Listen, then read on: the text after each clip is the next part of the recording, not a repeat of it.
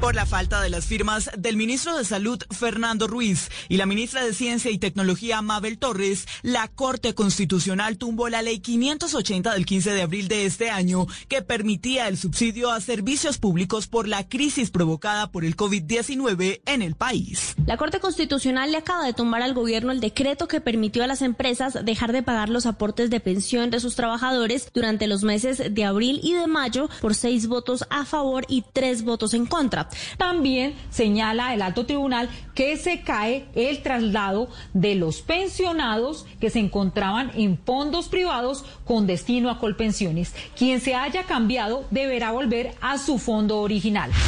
Colombia superó los 300 muertos en un solo día. De las 315 muertes por COVID en Colombia, en las últimas 24 horas, 111 se registraron en Bogotá, en donde se confirmaron 3.750 nuevos casos de COVID-19. Antioquia registró 36 muertes y el Valle 33 muertes. Además, fueron 7.945 los casos nuevos. Antioquia con 863 y el Valle con 756 casos nuevos.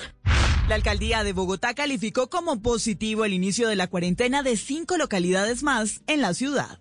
El número de personas en calle se redujo en cerca de un 50% según el distrito. La alcaldesa de Bogotá, Claudia López. Siempre el primer día de cuarentena es difícil, la gente se está adaptando, muchos salen a comprar sus eh, alimentos, a sacar la plata que estiman que van a necesitar durante la semana. Siempre el primer día es un día de ajuste. En 13 localidades, 937 comparendos se han impuesto a personas que no han usado el tapabocas y que han sido sorprendidas en las calles infringiendo la cuarentena. 30 locales comerciales han sido cerrados y cerca de 450 mil validaciones en Transmilenio, lo que es una cifra muy baja, se han hecho justamente.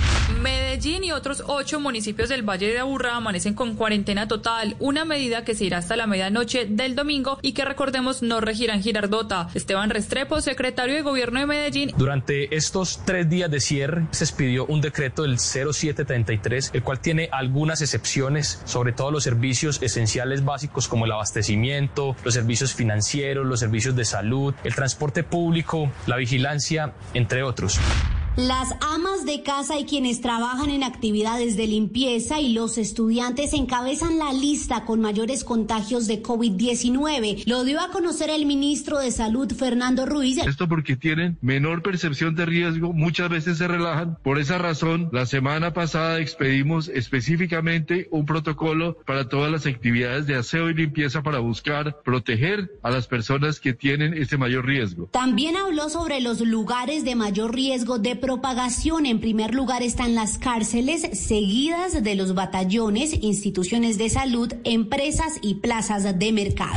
Colombia iniciará una nueva etapa de muestras para COVID-19. Ahora usará una prueba más rápida, conocida como antígeno, de la cual ya hay un primer lote en el país. A partir de la próxima semana se pondrán en marcha nuevas pruebas conocidas como pruebas antígeno que pueden dar resultados más rápido. El epidemiólogo Ronald Medina. Consiste en la detección de unas partes de la estructura del virus en el hisopado nasofaringio.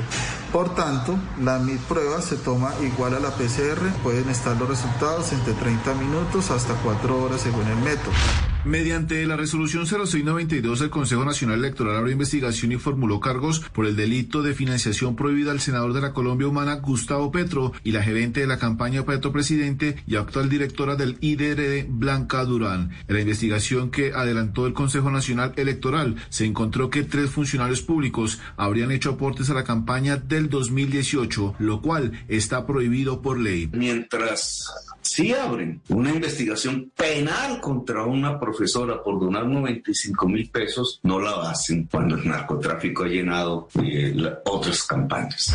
El presidente Trump anunció que ha decidido cancelar esta convención que debía celebrarse del 24 al 27 de agosto y en la cual estaba previsto que su partido confirmara la candidatura del mandatario a la reelección. Trump, en otro tono al habitual, señaló que el momento para este evento no es bueno, con lo que ha pasado recientemente el repunte en casos de la Florida por la pandemia del coronavirus.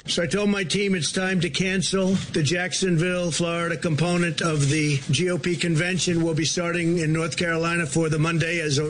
La Organización de las Naciones Unidas propuso facilitar una renta básica para 2.700 millones de personas en condición de pobreza, con el fin de enfrentar la emergencia desatada por la pandemia. Los recursos girados tendrían un valor de 199 mil millones de dólares y ayudarían a amortiguar los efectos negativos en los ámbitos económico, sanitario y social derivados del COVID-19.